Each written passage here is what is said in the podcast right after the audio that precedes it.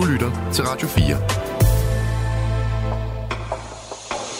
Velkommen til Krimiland. Din vært er Christoffer Lind.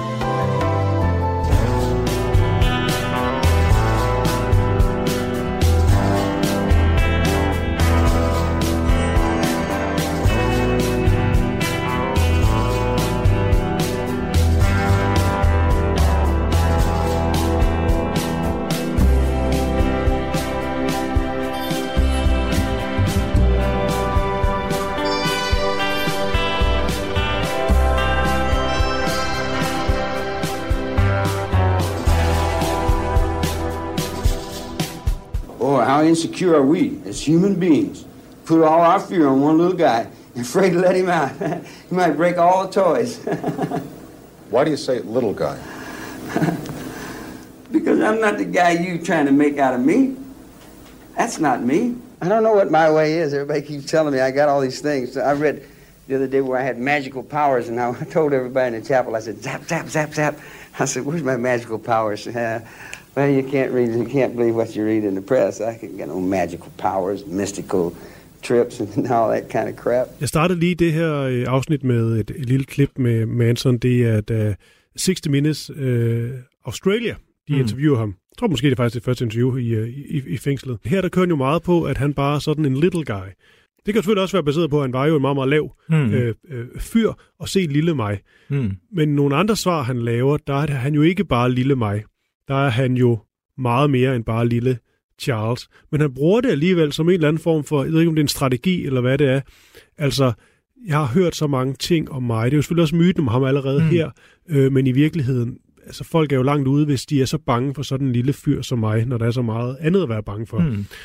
Det er jo på sin vis også en valid pointe, bortset fra, at der er nogen, der har haft grund til at frygte den her lille fyr Manson jeg ved ikke, hvad jeg skal øh, vil sige med det her, men det er bare et eller andet stærkt i det her klip med, at han prøver ligesom at øh, gøre sig selv til lidt til noget mindre betydningsfuldt, end hvad omverdenen vil gøre han til. Selvom han måske i virkeligheden tænker sig selv som noget meget, meget vigtigt. Ja, og en anden ting, vi skal lægge mærke til her, det er, at øh, vi har jo tidligere, i nogle tidligere afsnit, øh, snakket om Charles Mansons strategi. Han har det her crazy game, mm. og her der, laver han jo ikke det her show, som øh, mange folk forbinder Charles med, altså vælter rundt og råber og skriger, og mm. altså han snakker meget roligt, og det gør han ja. i de her tidlige interviews, øh, lige efter han er blevet arresteret.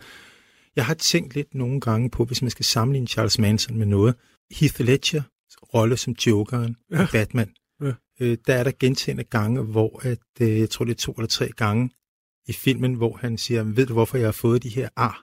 Ja og hver gang kommer der en ny forklaring. Ja, en ny historie hver Og en ny historie ja. hver gang. Og sådan er det også med Manson. Altså, da du får en ny historie ja. hver gang. Han har jo også lidt det der med, at han, han sådan, øh, at han er jo, øh, hans, hans karakter, Jokeren, der er jo både sådan et, øh, et forbryder, et geni, mm. men jo også sådan en, der lige laver sådan mm. altså sådan går helt amok ja. i sådan nogle øh, rants, og jeg har aldrig tænkt over før, men det kan godt være, der er en eller anden, øh, han har, han har kigget lidt. Han har kigget, ja. kigget lidt. Øh, vi ved, han i hvert fald, øh, han gik all in for den rolle. Ja, det må vi sige, ikke? Nå, men det kan han ja. nu. Det skal handle om Charles Manson. Ja. Og der, hvor vi er, det er, at øh, Charles Manson ligesom har fået flere folk øh, med sig. Ja. Øh, Lynette Fromme, øh, Krenwinkel, Patricia Krenwinkel, øh, Susan Atkins. Der er også kommet en, den, den første fyr, ham, han kommer sådan kort, og så kommer han tilbage igen. Ja. Det skal man mere ind på. Det er ikke så, så vigtigt endnu, tror jeg. Nej. Øh, men det, pointen her er, at vi ligesom er begyndt at samle nogle af dem, vi kender nu som Manson, øh, familien. Og så er det noget med, at han her i, øh, i, i tiden, vi vil stadig været 67? Vi er i 67. 67, ja. ja. At han nu har anskaffet sig sådan en form for bus. Ja, han har krejlet, altså han ja. krejlet et klaver, og det klaver byttede han til et folkevognsrobrød. Og øh, han har fået fat i øh, nogle kreditkort, så han har også skulle skabe, hive lidt penge sammen, og så har han smidt det her folkevognsrobrød i en byttehandel og købt sig en bus.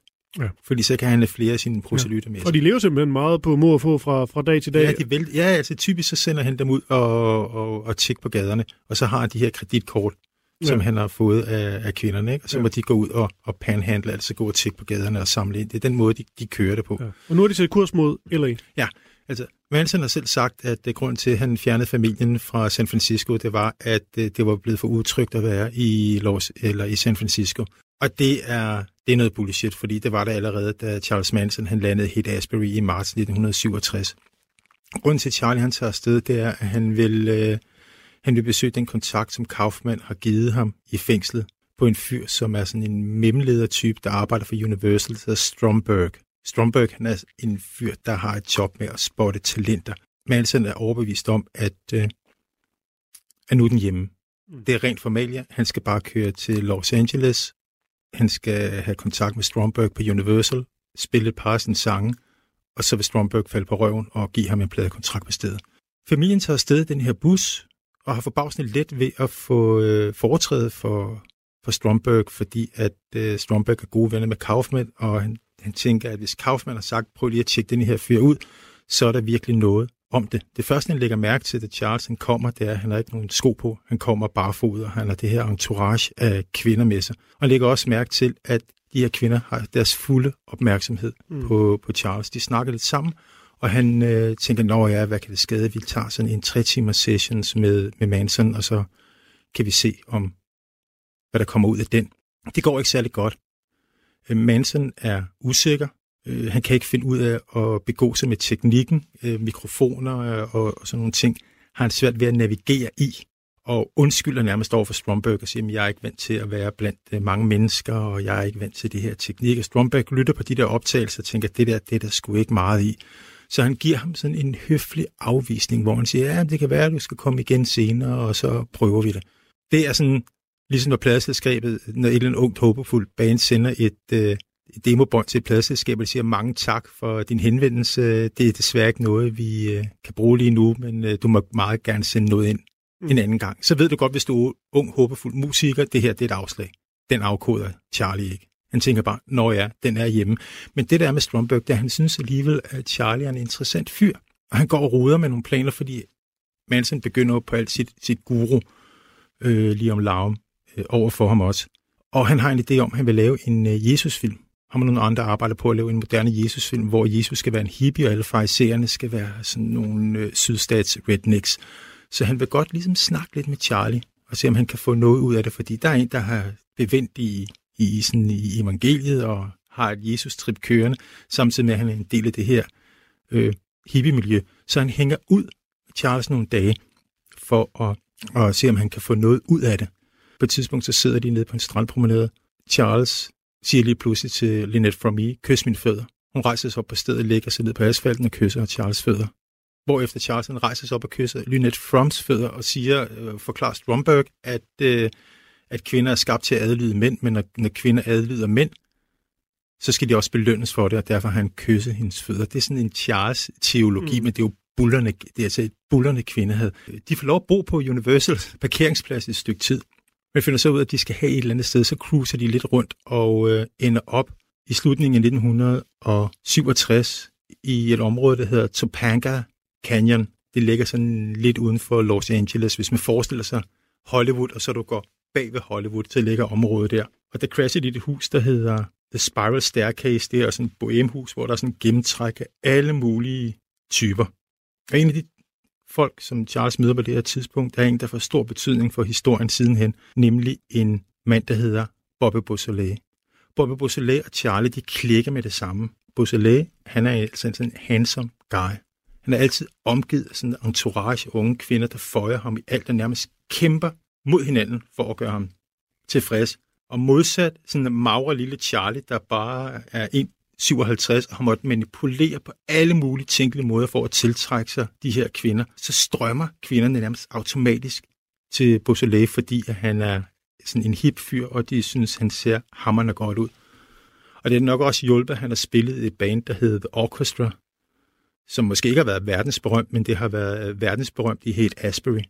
Charlie han prøver at rekruttere Beausoleil til familien, men altså, der går han, øh, der det går han altså lidt ramt forbi. Øh, han tænker selvfølgelig, at hvis han kan få Beausoleil på kron, så kan han også få en masse smukke unge kvinder til at gå med sig, som så igen kan gå ud og være flere mænd for Charlie. Og Manson han prøver øh, på det sædvanlige øh, guru-smør, ikke? kunne Beausoleil ikke tænke sig at være en del af en rigtig for, øh, familie, ikke? opgive dit ego og så videre, så videre. Men her der skyder han altså forbi. Ikke? For hvis der er en, der er totalt opfyldt af sit ego, så er det Bobby Beausoleil. Og han har ikke, altså, han har ikke det mindste lyst til at opgive det. Bobby kan sådan set godt lide Charlie, og synes, han er en interessant fyr, men altså det der med at slå sig til familien, det er han ikke interesseret i. De laver dog et band sammen på et tidspunkt, det hedder The Milky Way, og spiller et par små koncerter på nogle små klubber. Øh, men altså, det er ikke noget. Altså, det kører ud i sandet igen.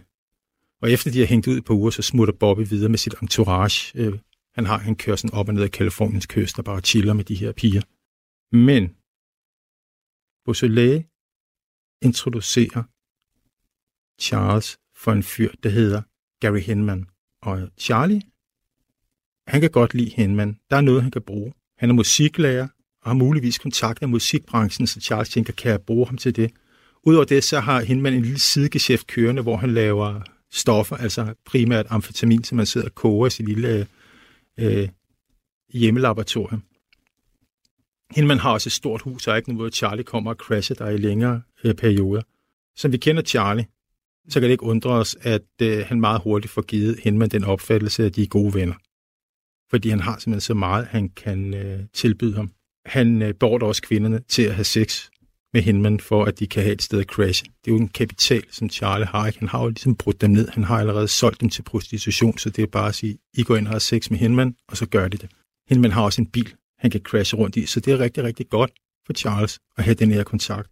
Og så ved jeg, Peter Byberg, at næste så jeg sige, punkt på dagsordenen, men næste led i, øh, i fortællingen, det er, at de skal øh, en tur til, til ørkenen. Og noget af det, vi ser her, det kan du lige uddybe om lidt, det er jo også det her med, at som vi har talt om før med sektledere, sådan mere generelt, mm. så det her med at isolere sine følgere, det er mm. sådan noget af det mest klassiske at gøre. Altså det er sådan en klassisk træk, at man ligesom mm. isolerer dem sådan, måske ikke helt væk fra samfundet, men på en eller anden måde ligesom får skabt sådan en lille boble. Mm. Og det er vel også det, Manson han begynder at, at lege med den tanke allerede her. Ja, ja, det, altså det gør han jo meget, meget, meget tidligt. Altså allerede, da han, altså, han gør det jo allerede, da han får sit folkevognsrobot. Ja. Der kan han begynde at isolere dem, og man kan sige, at han gør det faktisk endnu tidligere, hvor han først tager, tager kvinderne hjem til Mary Brunner, sådan så de ikke bare lander i helt Asbury lige ja. med det samme, men han kan groom dem der først og isolere dem lidt. Men nu flere kort han får at spille, nu mere intensiverer han den her praksis. Der er jo fedt i Spiral Staircase. Der er et rand ind og ud af mennesker, men det er det samme problem, som der var i Hate Asbury. Hans disciple kan blive påvirket af andre mennesker, så i slutningen af december 1967 pakker Charlie sit entourage ind i bussen, og de kører på sådan et sådan roadtrip ud i øh, Mojave-ørkenen. Du lytter til Krimiland på Radio 4. Vi ved jo, at øh, Charles har været glad for Beatles. Men måden, han har været glad for Beatles på før, og det kan man ikke fortænke ham i. Nej, det kan vi ikke fortænke ham i. Det er sørme et godt band. Ja. Og han har jo lavet, altså allerede Hit Asbury har han lavet sådan en form for Beatles exegese, hvor han har blandet øh, sådan nogle lidt, lidt, lidt, kristne one-liners med, hvad han har kunnet pille op med Hoster Guru, og, øh, og så garneret med nogle Beatles-citater. Ja. Så det er der. Men her begynder det altså at blive øh, intensiveret. På det her tidspunkt, der har Beatles lige udsendt uh, Magical Mystery Tours. Altså, Magic, Magical Mystery Tour kører på hard rotation i den her bus. De skal høre det hele tiden.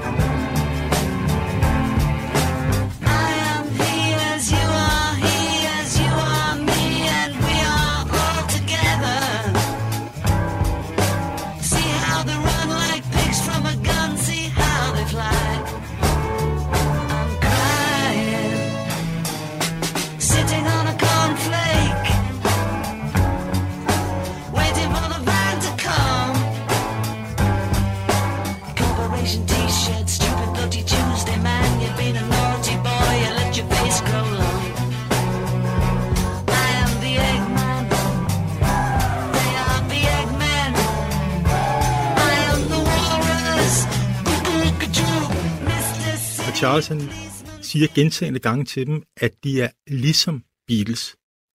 Fordi de jo også kører rundt på eventyr en bus og åbne for, hvad der kan ske. Så her sker der en skærpelse mm. af Charles forhold til Beatles. Han begynder at sige, at vi er ligesom The Beatles. Han er mm. ikke helt indlejret nu, når vi kommer lidt længere ned ad vejen, så øh, skældet mellem Charles og Beatles, det, det ophører. Men her kan vi se, at han knytter sig til bandet på en anden måde, kobler sig på den proces og siger, vi gør det samme som dem. Mm. Så det er nyt på det her tidspunkt. Charles er altid interesseret i at lære. På det her tidspunkt, der der popper sådan en masse små minisamfund op. Sådan nogle hippie-fællesskaber. Og dem tager Charlie rundt og, og opsøger. Fordi han tænker, når man øh, kan jeg bruge noget af det her? Kan jeg lære noget af de her forskellige små communities, der er rundt omkring? Og et af de mest kendte af dem øh, ligger uden for LA og hedder The Hog Farm. Der bliver ledet af en fyr, der hedder Hugh Romney. Han har været en del sådan af det der faste øh, in-crowd i Haight Asbury, men han har skiftet navnet, kalder sig nu Wavy Gravy. Og den her gruppe, de er mest kendt for at tage rundt til rockfestivaler og tilbyde gratis lægehjælp til pu- publikum. Det er ikke noget, som Charlie er interesseret i velgørenhed. Det interesserer ham ikke en skid. Det er kun ideen om, kan jeg lære noget af Wavy Gravy om, hvordan man kontrollerer mennesker og kører en kult. Det er derfor, han opsøger ham. Han vil have noget know-how. Vi ser ham gøre det senere hen også. Da han er der, der møder han en pige. Hun hedder Dana Lake. Hun er 14 år gammel, hun bor på, på den her farm sammen med sin mor og far, som også er droppet ud, mærkeligt nok, altså sådan lidt gamle, men de er droppet ud. Der er billeder af Dana Lake som barn, hvor faren står med en stor joint. Altså, så de er hoppet sådan lidt ældre, mm. men de er hoppet på det her hippie-trip. Hun synes, at Charlie er sej, og hun synes også, at, øh, at kvinderne er seje. Muligvis bliver kvinderne sendt i byen af Charlie, fordi Lynette From og Pat, uh, Pat Krenwinkel, de spørger hende, om hun vil ikke vil rejse med dem. Hun går hen og spørger sine forældre, hun er 14 år gammel, og siger, altså, hvad, øh, kan jeg ikke rejse med Charlie og company? Hans forældre, der står bare der med deres store pot. Charlie siger, jo, jo, god mm-hmm. idé. Og så sender de deres 14-årige datter lige i armene på Charles og familien. Diana bliver Charles yndling. Charlie han forklarer de andre kvinder, at Diana er et eksempel til efterledelse. Hun er hverken blevet ødelagt af sine forældre eller af samfundet, som alle de andre var blevet. Han begunstiger hende også på den måde, at selvom han har sex med alle kvinderne, så er Diana Lake det næste års tid hans foretrukne sexpartner.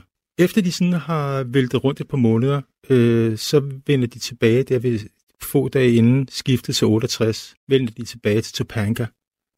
De bor lidt forskellige steder, lidt hos Hinman, lidt i Staircase, eller også crasher de bare i, øh, i bussen. Det hele flyder lidt i den her periode på nær en ting. Charles er konstant besat af at få kontakter i pladebranchen. Og det er jo en anden tid det her, så der er altså rigtig, rigtig mange muligheder. Mange af de her store stjerner, de bor i Topanga. Neil Young bor der, og Linda Ronstadt bor der. Og blandt andet for at nævne nogen. Vi skal også huske, den her tid, det er før 1980, hvor mordet på John Lennon ligesom ændrer det her game for altid. Før den tid var det ikke unormalt, at du kunne se Mick Jagger eller mm. nogen andre berømtheder gå på gaden. Alt det skifte kommer, da Lennon bliver skudt, og rockstjerner bliver paranoide.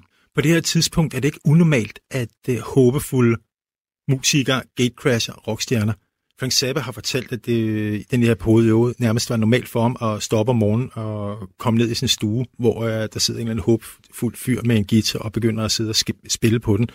Og man normalt bare sådan høfligt afvist den, og Zappa siger på, at der var aldrig nogen, der nogensinde havde talent. Nej, nej, og hørte, og... hørte, apropos Lennon, der kan jeg også huske helt kort, øh, at der er sådan en, øh, en videooptagelse, du kan se, hvor, øh, hvor der kommer sådan en eller anden fyr ud, der åbenbart har sovet i hans have, han er helt skudt af på syre, ikke? Ja, ja. Og han, øh, altså, han tror jo, at en eller anden sang, han har skrevet... Ja, altså ham.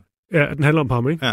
Øh, men han står så, og Lennon står bare sådan med Yoko og sådan har lidt morgenhår, og, og så står ham der bare og taler helt, helt tåget, ikke? Og han, han er lidt usel. Meget ja. ung, flot fyr, men helt skudt af, ikke? Men der siger Lennon bare sådan sidst, are you hungry? Ja. Og siger, mm. Og så næste, man ser, så, så han bare, sidder han bare indenfor i det der store mansion, mm. og bare får, øh, får lidt toast eller ja. lidt kaffe. Altså, jeg tror bare ikke, hvis du lå i Eminems have, at du bare lige kunne stille dig op, og så... Øh... Nej, det var, det var en anden tid, og Charles gør det samme, men øh, igen kan han ikke styre sig. Der er altså producer, der fortæller, at øh, Charles løber ind, gatecrasher deres hjem og siger til dem, at ikke, ikke nok med, at øh, han skal give dem en pladekontrakt, så vil han også gerne have deres bil. Og de står og kigger på mig og siger, smut med dig. Eller et band, som han gatecrasher i deres øvelokale og bare står og råber og skriger og siger, at de skal give ham en pladekontrakt, og lad mig låne din guitar, som kylder ham ud og siger, hey, du har virkelig dårlig karma, homie, smut med dig. Han har den her fuldstændig megalomaniske forestilling om sig selv, parret med, at han ikke kan spillereglerne, men han er overbevist om, at han kan dem, og at det er alle de andre, der er åndssvage. Mm. I den her periode begynder volden også at eskalere gradvist med, at han får flere og flere afslag, så stiger hans voldelige tendens også. Vi har tidligere, mener jeg, snakket om, hvordan han begynder langsomt der i 60'erne, at hvis Mary Brunner ikke lige havde opmærksomheden på ham, og ruske hende lidt, og give hende nogle flade, og forklare øh, de andre, at sådan går det, når man ikke hører efter, hvad Charles siger, eller har opmærksomheden på ham. På det her tidspunkt, når man interviewet med miljøet der omkring The Spiral Staircase og Topanga, der ses Mary Brunner ofte sådan med et blåt øje, og det har været værre end det. Altså det har ikke bare været, at hun har fået et, øh, et blåt øje. Charles han holder den her vold skjult for sine omgivelser. Ikke? Han kører stadigvæk denne her øh, fred, kærlighed, opgive dit, øh, dit ego, ikke? Men både Pat Grinwinkle og Lennon Fromm, som har været med Charles, nogle af de første efter Mary Brunner, er vidne til, at Charles ofte gennembanker Mary. Han slår hende i gulvet og sparker til hende, mens hun ligger ned. Og vi snakker altså om brutal vold mod en kvinde, der er gravid i 8. måned mm. med Charles barn. Charles fortæller også kvinderne, at, det, at de andre, Lynn og Mary, at det samme vil ske for dem, hvis de ikke gør, hvad de får besked på. Der er to forklaringer på det her. Det er min hypotese. Øh, vi kan se, at Charles voldsparathed eskalerer i takt med, at musikbranchen afviser ham. Men der, det har vi været igennem, men der er også et andet element. Mary Brunner, hun har håbet på, at hun vil blive Charles favorit, fordi hun skal føde hans barn. Vi ved også, at der har været en eller anden form for intern kamp blandt kvinderne om at få Charles gunst. Og på det her tidspunkt, der er der ligesom sket en rokade i hierarkiet, fordi Diana Lake er kommet ind for højre og indtaget førstepladsen som Charles favorit. Jeg mener, det er en plausibel forklaring, at Charlie har ment, at Mary skulle bankes på plads. Mm. Og man iskoldt har tævet en kvinde, der var gravid i 8. måned. På det her tidspunkt, der har han jo nogle dedikerede øh, følgere, og øh, styrer dem med mere og mere hård hånd, og så meget helt konkret i forhold til, at han, øh, han banker nogle af dem. Men de er jo ikke så stor en operation øh, endnu. Jeg ved ikke, altså gør han noget for ligesom at få, få flere tilkoblet? Ja, ja, ja, det gør han. Altså i den her periode sker der også et skift i de her missionsstrategier, og det har jo været Charles ambition et godt stykke tid, at hvor at øh, han før selv har skulle ud og rekruttere, så sender han øh, kvinderne ud for at rekruttere i området. Og de kommer tilbage med øh, potentielle medlemmer, som Charles så øh, grovsorterer i. Og så typisk, hvis folk har et eller andet, vil have et kreditkort eller en bil, for eksempel, så kan de få lov at hænge ud, indtil han øh, smider dem ud igen. Mm. Men det er noget nyt, der sker her. Han intensiverer det på den måde, at han tager kvinderne ud for at skaffe ham proselytter. Og han siger også til dem, at de skal bare have sex med alle de her mænd for at trække dem. Og på den måde, der minder de jo lidt om uh, Guds børn, som er sådan en kristen bevægelse, der også opererer på det her tidspunkt, som havde det her begreb, der hed flirty fishing, hvor at kvinderne skulle gå ud og have sex med mænd, for at trække dem ind i folden og blive en del af, af familien, altså den her kristne Children of God hedder de, Guds børn, mm. familie. Så det er lidt den samme strategi, som uh, Charles kører her. Han får faktisk nogle mandlige discipler på den her konto. Han får øh, Bruce Davis, som muligvis først kommer til her i den her periode, muligvis tidligere. Det hele er tåget for alle impliceret. Men vi ved, at der er en fyr, der hedder Paul Watkins, der også optræder. Han bliver hurtigt Charles' mest effektive rekrutteringsagent i det her game. Watkins han er 19 år gammel high school drop-up, og hans største ambition det er at blive Charles højre hånd. Og Charlie han er jo ikke dum, så han spiller Bruce Davis, som også er meget dedikeret ud mod Paul Atkins og siger til dem begge to, at du er min mest betroede. Senere så vendte Davis til England for at forsøge at skaffe penge, og også for at studere, hvordan forskellige sektorer opererer, men det kommer vi måske til senere.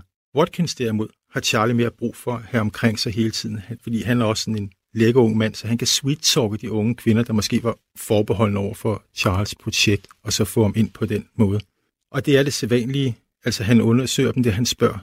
Hans teknikker, han spørger dem om deres liv, deres forældre, skolegang, øh, ekskærester osv., for at få nogle informationer, han kan bruge om dem. Vi har været igennem Charles missioneringsstrategier. Det er mm. sådan set dem, øh, han bruger hele tiden og fortæller dem, at deres forældre har ødelagt dem, og de skal tilslutte sig en ny og rigtig familie. De har til gengæld brug for en, der kan vejlede dem, og hvem tror du kan gøre det? Det kan Charlie. Når så sådan som Watkins eller nogle af de andre bringer en af de her unge kvinder til Charles, så vil han først stå og groom dem, lytte til dem, anerkende dem, sweet talk dem. Altså det er klassisk Alfons-trick, det her. Ikke? Og herefter så vil han så gå i gang med, hvis han først får den igennem, så vil han begynde at nedbryde dem seksuelt. Både for at etablere sin egen dominans, men også for at være sikker på, at de går i seng med, hvem Charlie nu på behag, de skal have sex med. Ikke? Mm. Uh, han vil typisk starte med at forlange, at de skal give ham et blowjob. Sådan ud af, ud af et blå. Bare sådan, bum, giv mig et blowjob. Ikke? Og hvis de ikke gik med til det, så kunne han ikke bruge dem, fordi så er der simpelthen for meget at arbejde med. Mm. Hvis jeg ikke kan overtale dem, manipulere dem til det fra starten af, så kan jeg ikke bruge dem. Så er der for meget arbejde. Så rører han dem ud. Og vi ved også, at han øh, har voldtaget flere af de her unge kvinder. Der er en, øh, en, en af de her kvinder i familien, der har fortalt om, at anden gang hun har sex med Charles, de er der, hun har haft sex med ham, han har været rigtig sød og kærlig ved hende, og hun er tændende forelsket i ham. Hun spørger Charles, om de ikke skal have sex igen, hvor efter at Charlie tager fat i og siger, jo, det kan vi godt at hende ud i sådan et afsidslæggende sted, og voldtager hende analt. Benhårdt. Og øh, fortæller, at det var sådan, vi gjorde i fængslet. Du skal aldrig, aldrig, aldrig, aldrig, aldrig nogensinde igen spørge mig, mm. om jeg vil have sex med dig. Det er noget, jeg bestemmer. Altså, så han, mm. der er sådan en, de der nedbrydningsting, han har kørende hele tiden. Ikke? Hvis det nu var kvinden, og hvis du ikke vil give et blowjob, så kunne du godt få lov at blive hængende ind til Charlie. Han har fået rullet dig for alle de værdier, du har, og så bliver du smidt ud med begrundelsen af, at du ikke er klar. Lytter til Krimiland på Radio 4. Charles har rimelig god succes med de her rekrutteringsstrategier, og familien vokser i løbet af de første måneder i 1968 til at til omkring øh, 20 øh, mennesker. Charlie lærer dem at skrædde, og de er meget imponeret over det. Det er jo noget, han har lært af de her diggers i øh, San Francisco, men Charles siger, at han selv har opfundet det. Det går sådan set okay. Så i marts 1968, så blev Phil Kaufman, altså den her fyr, som Charles mødte i fængsel, han blev mm. løsladt, og Charles siger, kommer du ikke og hænger ud i Topanga? Og det gør Kaufman, og han er begejstret, fordi Charles har sørget for, at der står en stor velkomstkommunitet til ham. De snakker lidt sammen. Hvordan er det gået? Øh, Charles fortæller, at han har mødt Gary Stromberg fra Universal. Ikke? Det er ikke rigtig båret frugt. Og så siger Kaufman altså, men altså, jeg, jeg skal lige tilbage i, uh, i business, og så skal jeg have kontakt i, i, i, i, tage fat i de der kontakter, jeg har i musikbranchen. Og Charles siger med det samme, prøv du kan bare blive hængende, mm. lige så længe du vil, så længe du arbejder på det. Og det gør han, og han nyder det her selskab. Han kan godt lide Charlie, han kan godt lide øh, alle de her kvinder, som øh, servicerer ham. Han synes også, de er lidt småskøre, men han er sådan set øh, ligeglad med det. Og Kaufmann, han er altså også sådan lidt psykopatisk anlagt selv, øh, tror jeg godt, man kan sige. Han er vild med den der måde, Charles skal få sine disciple til at tro, at de selv kommer på idéerne. Der bliver også øh, taget mere og mere LSD i den her gruppe. Øh, de holder sådan LSD-sessions, mm. hvor at uh, Charles han begynder at, at stå og prædike for dem. Nogle gange, så tager han noget, andre gange gør han det ikke. Han skal hele tiden have kontrol over dem, så det er sådan men endnu et manipulationsværktøj, han benytter sig af, og som han intensiv, altså gør det mere og mere intensivt. Men altså, det er stadigvæk sådan noget mainstream hippie-snak. Der er ikke kommet alle de her voldelige ting og dommedagsscenarier ind i det øh, på det her tidspunkt. Til gengæld så er der kommet masser af gruppesex sessions ind i det, som Charles han, han, øh, han arrangerer for at gøre Kaufmann øh, tilfreds. Nogle gange så fortæller han, hvem der skal have sex med, med hvem. Ikke? Der, da der er flere kvinder end mænd, så er det nogle gange, at kvinderne de skal have sex med hinanden. Men det er sjældent. Det bliver bare til, at der er tre kvinder, der skal behage en mand. Fordi han sådan set, kvindernes aktie i, i, i nydelsen er Charles igen fuldstændig ligeglad med. Han hader kvinder, de er bare et redskab. Han tager også typisk sin guitar frem og sidder og spiller mere og mere af sine numre for kvinderne, som sidder og synger med i, uh, i kor. There's a time for living. The time keeps on flying. Think you're loving, baby, and all you're doing trying. Can you feel? Ah, those feelings real. Look at your game, girl. Look at your game, girl. What a mad delusion.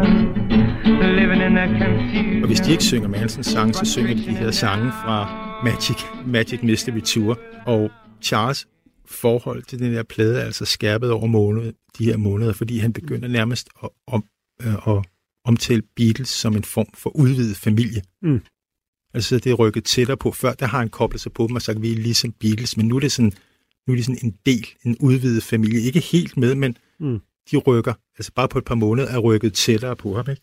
Kaufmann, han har kontakter i, i det her musikmiljø, og han hiver gerne øh, Charles med til alle mulige øh, fester.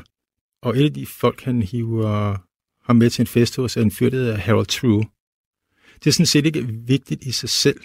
Det, der er vigtigt i det, det er, at det er Charles Manson, der tager til fest i et højere middelklasse hjem.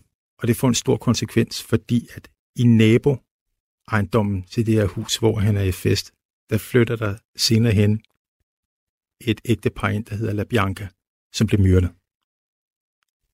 Så han har det her forbindelse til stedet, inden han begår de her mor.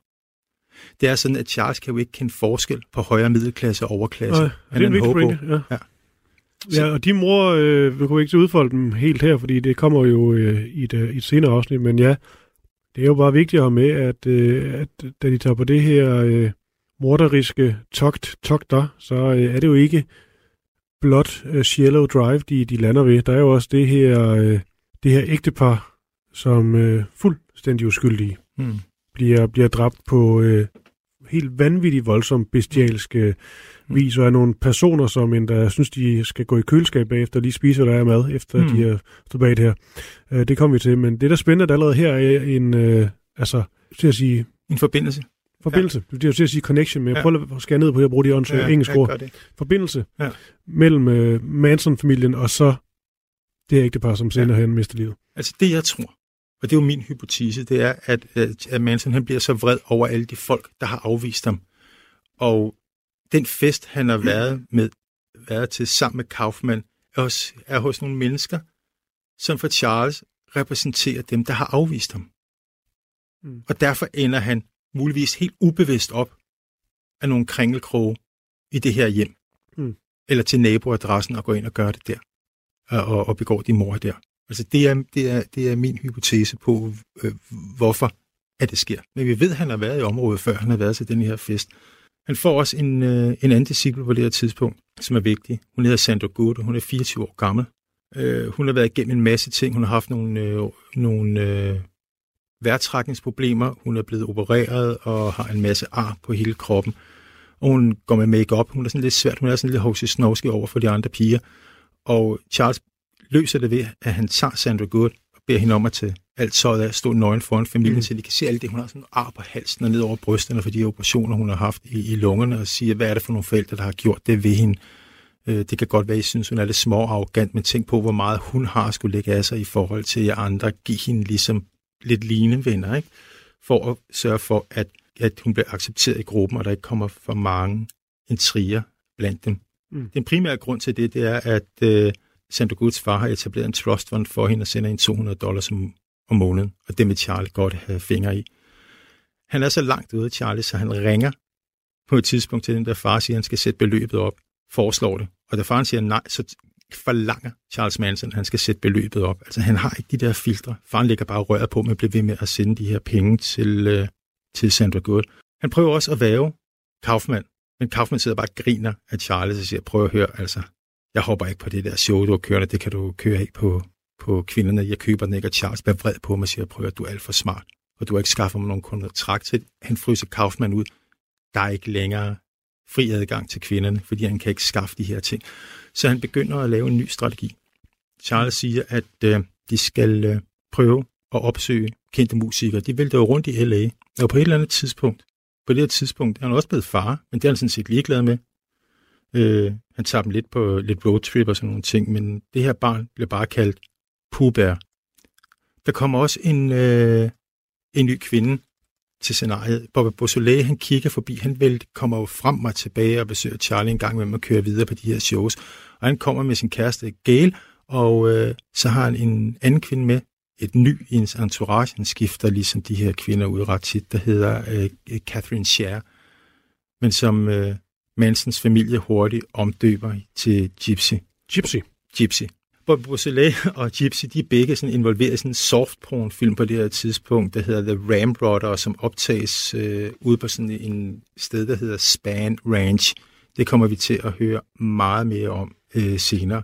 Beausoleil, han arbejder lidt som håndværker og skuespiller på filmen, hvor Gypsy, hun trods alt kun gør det sidste. Der ligger klip på YouTube af det her, hvis folk skulle have lyst til at, at se øh, noget fra den her øh, soft porn cowboy-film.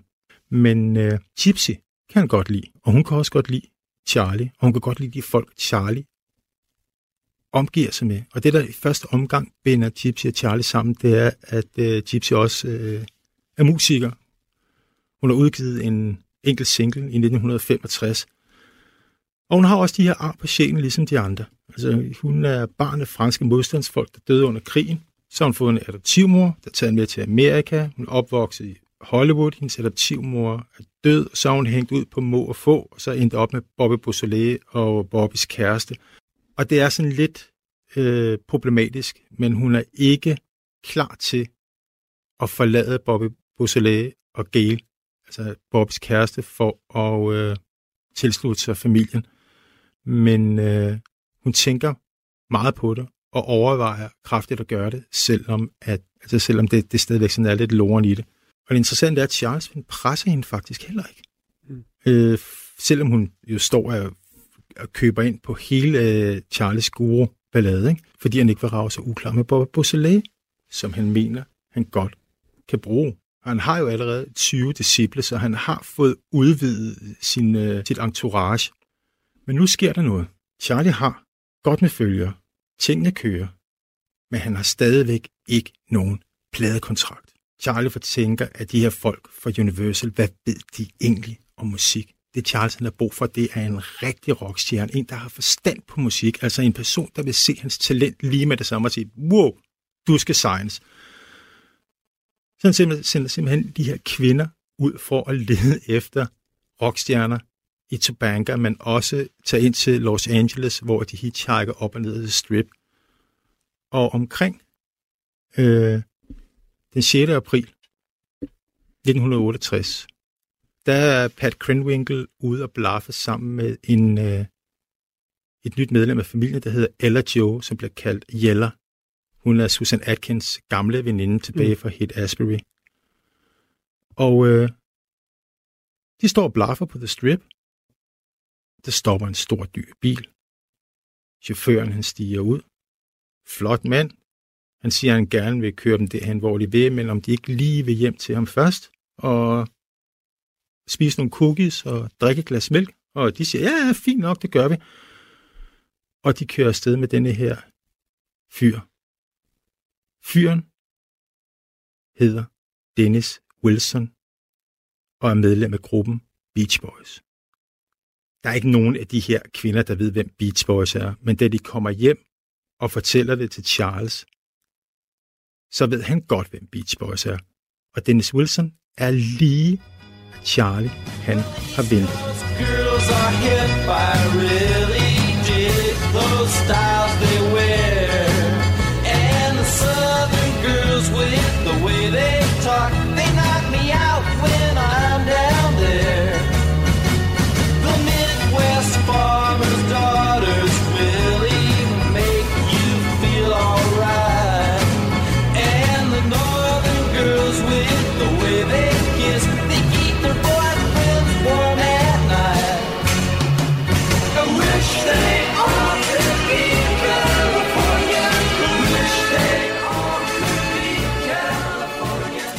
Der sidder jo den glade mand og trommer løs i en øh, orange... Hvad hedder sådan noget? Det er jo sådan en øh, strand-t-shirt. Ja. Ja, det, De, har, de har det fedt. Ja, de har det rigtig fedt. Altså det sjove er jo, at Dennis Wilson er på det her tidspunkt øh, 24 år gammel. Hvis du, hvis du han var den eneste The Beach Boys, der rent faktisk kunne surfe. Nej. Den eneste af dem. Altså, de laver bare tonsvis af sange om at vælte rundt på, Ja, ja. på, på kysten, men han var den eneste af dem, der rent faktisk kunne øh, surfe. Det er sjovt. Øh. Og så kunne han også tage stoffer. Ja, det kan Og det, sige, det kunne nogle af de andre også. Ja, det kunne de. Så Brian Wilson, han gav den fuld gas, Ja. ja. øh, den primære sangskriver. Men øh, Dennis Wilson, han, øh, han levede også øh, vildt. Men jeg kan godt forstå det her, fordi at det er jo selvfølgelig for Manson, så kan det godt være, at de her, øh, øh, de her kvinder, han har fået med sig, kvinder slash piger, nu de ser på deres alder, øhm, at de ikke rigtig aner en skid om, hvem fanden Beach Boys er, og hvad der egentlig rører sig derude. Mm. Men for Manson, Ja. Der Han- ved han godt, det her det er nogle af de, de tunge drenge. Det er nogle af de tunge drenge. Øh, og det er også sådan lidt tragisk, fordi at, øh, det er jo Charles held, kan man sige, at øh, han, han fanger jo Dennis på et sårbart tidspunkt mm. i sit liv, ikke? fordi at Beach Boys har været kæmpe store, og det er kulmineret der i marts 1966, hvor de udsender en single, der hedder Good Vibrations. Der de topper. Det bliver kæmpestort. Derfra der er det gået ned ad, er det gået ned ad bark. Da de laver Good Vibrations, der bliver de kåret af NME's læser som et af de fire vigtigste bands i verden sammen med Beatles, Rolling Stones og The Walker Brothers. Der er de ikke rigtig længere, fordi at øh, gruppens musikalske geni, så brugeren Brian Wilson, han er blevet mildest talt øh, mentalt udfordret. Han har arbejdet længe på en plade, der hedder Smile, der aldrig udkommer. Han imploderer og bliver tosset. Bandet lukker simpelthen mere eller mindre ned. De har prøvet at tage på lidt turnéer i starten i Europa i 67, men det flopper, og de tager hjem. Så her i, i slutningen af foråret 1968, der er Dennis Wilson altså en hadspin. Der er ikke nogen, der regner Beach Boys for noget længere, men den har selvfølgelig stadigvæk den her status på grund af det, altså mm. alt det bandet har opnået. Og han mangler heller ikke nogen penge. De har lavet den her smarte manøvre, at de har lavet et pladeselskab, der hedder Brother Records, som udbetaler løn til Beach Boys. Mm. Der er masser af penge i pengetanken, mm. men der kommer bare ikke særlig mange penge ind i den. Så på den måde er Dennis altså udfordret. Da Patricia Krenwinkel og Yeller, de fortæller til Charles, at øh, de har mødt Dennis Wilson, så det første, han siger til dem, det er, vi kører sted i aften. Mm. De pakker bilerne, og så kører de op og gatecrasher Dennis Wilsons hus. Dennis Wilson han har en session med Beach Boys, så han kommer hjem efter midnat. Han undrer sig over, at der er lys tændt i, hu- i huset. Han går hen, parkerer sin bil, tænker, hvad sker der her? Ud af døren kommer Charlie, der smiler og vinker, som om at Dennis Wilson er gæst i sit eget hus. Altså en fuldstændig vanvittigt scenarie. De er simpelthen crashet det. Først så finder Dennison Charlesen lidt skræmmende. Han spørger Charles, om han er kommet for at slå ham ihjel. Og Charles siger, ser sådan ud, og så lægger han sig på knæ og kysser Dennis Wilsons fødder. Hvorefter han siger til Dennis, ja, kom indenfor. Og Dennis Wilson går ind for i sit eget hjem, hvor der vælter 20 mennesker rundt. Helt hjemme, hjemmevandt. Øh, Pat og Jeller, de introducerer så Dennis Wilson sådan mere formelt for Charles Manson. De har selvfølgelig skruet op, der brager Beatles ud af højtalerne. Altså, hvem har ikke haft en Beatles-plade 1967 i det miljø? Mm. Altså, de, de har ikke fandtes. Der kører Beatles på øh, fuld smadre, og der er festlig stemning. Og Dennis, han er glad for fest. Og Charlie, han har sørget for, at flere af de her kvinder, de står, går nøgne rundt. Mm. Så der bliver lynhurtigt arrangeret et lille orke til ære for Dennis Wilson. Og øh, det kan Dennis Wilson godt se storheden i. Så han siger til dem, altså det, han, han er sådan en meget lax type, han siger, I kan godt blive hængende et stykke tid. Han synes, den der familie er underholdende selskab. Især så er han glad for en af de nye tilkommende kvinder, der hedder Nancy Pittman. Og øh, hun servicerer ham, og hvis der er andre, han har brug for, så servicerer kvinderne også Dennis. Altså de bliver instrueret af Charles til, at det skal de gøre. Over de næste par dage der i april, der bruger de meget tid sammen. Øh, og Dennis han køber simpelthen ind på Charles Guru Hostel 100%. Han synes, Charles kosmiske onliner er geniale. Altså, at alting er det samme, og intet derfor er forkert. Den slags, det er simpelthen en juvel af den dybeste sandhed for Dennis. Han mm. køber så simpelthen 300% ind på det. Øh, og da Charlie han begynder at snakke om, hvordan forældre ødelægger deres børn, så åbner Dennis op for ham og fortæller om sin far. De her Beach Boys brødre, de kommer fra en arbejderklasse baggrund og har haft en meget dominerende far, der hyppigt har banket dem. Og Dennis er ikke i tvivl om, at, altså, at Manson er et geni, fordi det resonerer i hans egne erfaringer mm. med sin egen... Øh... Nej, nej, de har sådan, der er nogen, der ja, ja. sådan med den der... Skæbnefællesskab, ikke? Ja, men også den der Jackson-familie senere ja, ja. hen, altså på mm. sådan en meget kontrollerende, dominerende, voldelig øh, mm. far, men også nogen, som gerne vil skubbe de her drenge frem, mm. i, ja. frem i livet på, på, alt, på værst tænkelig måde mm. flere gange. Ikke? Ja. ja. Men det er altså hurtigt, for det, altså, det går så hurtigt, det her. Ja. Øh, to dage efter, at Charlie har crashet. Han crasher hjemme der i slutningen af april.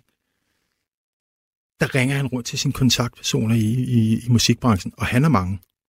Jeg kan sige, han ringer til en fyr, der hedder Greg Jacobson, som arbejder som talentspejder og sessionmusiker. Jeg kan sige, prøv jeg har mødt den her fyr. Han er bullerne. Genial. Du bliver simpelthen nødt til at møde ham. Øh. Og Jacobson, han kommer også næste dag. Og først, da han ligesom kigger sig rundt, så kan han sige, kan han ikke rigtig forstå, hvad det er, Dennis han vil med den der mærkelige lille øh, øh, gnom, på, der mm. vælter rundt med fedtet hår 157, men han kan godt ved centimeter, men han kan godt forstå, hvad Dennis vil med de her 20 kvinder. Øh, øh, Manson prøver også at groome ham, og begynder at køre hele sit, øh, sit øh, på ham. Det er han ikke så interesseret i. Til gengæld så er Jacobson ret interesseret i den nu 15-årige Ruth Ann. Mm. Øh, og hvor Dennis, han stort set knaller med hvem som helst, så er Jacobson sådan mere påpasselig. Han er gift, ikke? Så det betyder ikke, at han ikke knaller udenom. Han er bare sådan mere opmærksom end, end Dennis her. Men han kan simpelthen ikke stå for 15-årige Wood, så han går i seng med hende. Jacobsen han har beskrevet det som en affære, der man sidenhen har introduceret ham. En affære med en 15-årig pige, det kræftede med sygt, undskyld. Øh, jeg tror ikke på det. Jeg tror ikke på, at man kan kalde det en affære. Altså Charlie har simpelthen beordret hende til at have sex med Jacobson i det øjeblik, han har vist interesse for hende. Og de kommende måneder, der følger, der står hun fuldt og helt til Jacobsons rådighed. Det er endnu et middel, Charlie bruger til at opnå den berømmelse, han angler efter så massivt. Men hun bliver måske lidt lun på Jacobson. Det er der nogen, der siger, at de andre driller, driller hende med det. Og normalt så ville Charles jo ikke have accepteret, at en af hans kvinder, nu siger jeg hans, fordi det er sådan, det rent faktisk er blevet, mm. var forelsket en anden mand. Men fordi han kan bruge Jacobson, så lader han spillet køre. Altså han tillader, at de har en eller anden form for romance, eksklusiv romance kørende, fordi at alle de her kvinder er jo kun et instrument for, at Charlie kan opnå det, han vil have, verdensberømmelse pladekontrakt. Du lytter til Krimiland på Radio 4. Når Jacobson han ikke har sex med Ruth Ann, og det har han temmelig tit, så pumper Manson ham for informationer. Altså, hvem kender ham? Hvad kan han gøre for Manson? Øh, hvordan kan han få kontakt til de her rigtige mennesker? Ikke? Charlie spiller også nogle af sine sange for, øh, for Jacobson og Dennis, mens kvinderne sådan begejstret synger kor til. Jacobson, han synes, der er et eller andet over det, men hans mavefornemmelse siger ham så også samtidig, at, øh, at der ikke er noget sådan at arbejde med i det. Han synes, Charlie er sjov, og han synes, han er meget mere interessant at se på, end at lytte til. Altså, han er en god performer, men mm. musikalsk er der altså ikke så meget at øh, gøre godt med. Jacobson, han er også gavet i branchen, og Charles, han er altså ikke den, sådan den første øh, wannabe rockstjerne, der har forsøgt at pumpe ham for alle mulige informationer. Han er gavet i, i det her game. Ikke? Sådan er det ikke med Dennis.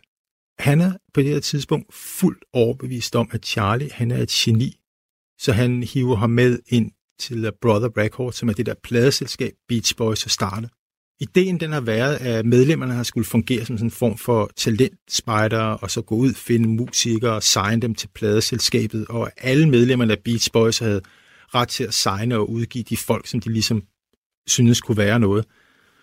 Men det har også ændret sig lidt, fordi at øh, det er altså, Beach Boys er jo hadspin på det her tidspunkt. Der har været masser af fiaskoer siden 1966, så de har lavet lidt om på den der model. Så da de ankommer med Charles og hans entourage, så er der ingen, som er imponeret. Ikke nok med, at resten af Beach Boys ikke er særlig stor tiltro til Dennis Wilsons øh, dømmekraft, både når det gælder musikalsk, men også sådan generelt. Han er jo rimelig branket, skal vi huske på. Ikke? Der er også lavvand i kassen på den måde, at der ikke strømmer nye penge ind. Ikke? Og de fortæller, at øh, Dennis Wilson med det samme prøver at høre, Dennis, gamet er nyt. Vi kan ikke bare signe Charles Manson, fordi at du siger, at vi skal gøre det. Charles han gør det heller ikke nemmere for sig selv. Ikke? Det synes, han opfører sig mildest talt besønderligt for første færd, ikke? og det bliver ikke mindre over de næste par dage, hvor han prøver at, mm. at groove med de her folk på Brother Records. Ikke? Han ankommer til et pladeselskab. Han er beskidt og lugtende til de her første møder, og han opfører sig som om, han ejer det hele. Øh, de ansatte på, altså, og det er så slemt, så de her ansatte, der er på uh, Brother Records, de giver ham uh, uh, øgenavnet Pigpen, når Pigpen kommer. Og det er sådan, hvis der er folk, der kender det, der er den der, kender den der tegneserie, der hedder Radisserne? Ja. Ja, der er sådan en fyr, der hedder Rumle, som altid bliver beskrevet som sådan en lugtende en, hvor der er sådan en masse Mm. mm. lopper omkring Ja. ham. Og Rumle hedder på engelsk Pigpen. Så det er derfor, de giver ham det her navn, fordi han simpelthen er så Mm. beskidt, og han lugter, og han, og han ikke går i bad. Ikke? Charlie, han sidder flere timer og klemter på sin guitar, ikke? og altså, han kan jo ikke, altså, Charles kan jo godt spille guitar, men han er jo ikke nogen guitar-virtuos. Og samtidig så har han den her, igen, altså fuldstændig vanvittige fejlcasting af sin egen formåen. Så han sidder foran de her pladeselskabsfolk og klemter på sin guitar i flere timer. Øh, og så sidder han og siger ting til dem, som, "Jamen, det kommer måske som en overraskelse, øh, det jeg fortæller jer nu, ikke? Øh, men øh, jeg ved godt, at jeg fremstår som en totalt genial musiker, men i virkeligheden, så kender jeg ikke særlig mange akkorder. Altså han sidder og siger sådan Mm. nogle ting til dem, og de tænker bare, hvad er det, Dennis, han har gang i? Pladeselskabet har afvist. Charlie, så prøver det kommer ikke til at ske, Dennis, vi signer ikke ham der. Men han bliver ved med at, at tale om, at Charlie er et geni i hele sin omgangskreds. Øh, og det går så langt, så han faktisk øh, nævner Charles Manson i, øh, i en engelsk idolblad, øh, hvor han siger, at øh, han har mødt det her fantastiske menneske, som både er digter og, øh, og musiker og et meget spirituelt menneske. Og han er den, nye, øh, den nyeste signing på Brother Records lige om lidt. Og han okay. omtaler Charlie som troldmanden i det her interview. Han siger også, at han kalder sig både Gud og djævlen. Altså han, han vil simpelthen promovere Charles Manson i, i de her øh, interviews. Det kommer så bare ikke til at ske, kan vi godt afløse slør for lytterne nu. Charles han er jo selvfølgelig ivrig efter, at denne spådom skal gå i for opfyldelse. Han skal signes. Men altså, de andre medlemmer af Beach Boys og de ansatte på Brothers, de modarbejder konsekvent det her projekt. Altså, Mm. de kan intet høre i de her øh, Charles meget primitive øh, sange. Ikke? Der er intet af det, der sådan meget som lugter af succes. Så alle de processer, du skal igennem, alt det formalia, det bliver de ved med at forhale hele tiden. Øh, I håb om, at mm. de kan trække tiden længe nok ud til, at øh, Dennis, han bliver træt af Charlie, eller Charlie bliver træt af Dennis, og så selv smutter. Men ingen af delene kommer til at ske. Charles er lige flyttet ind, og han har hos Dennis Wilson med sit entourage, og han har ingen som helst ambition om at flytte ud.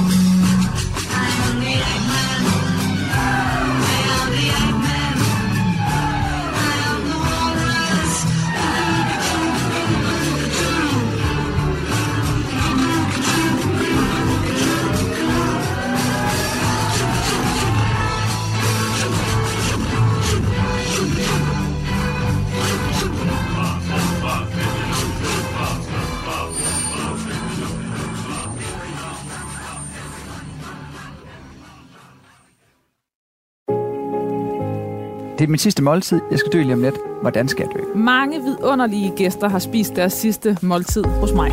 Min fars rummelighed kom lidt på prøve, da jeg sagde, at jeg havde været sammen med en kvinde. Sammen har vi talt om liv, død, om mad og om det eftermæle, som ingen af os undslipper. Jeg hedder Lærke Kløvedal, og jeg er vært på det sidste måltid.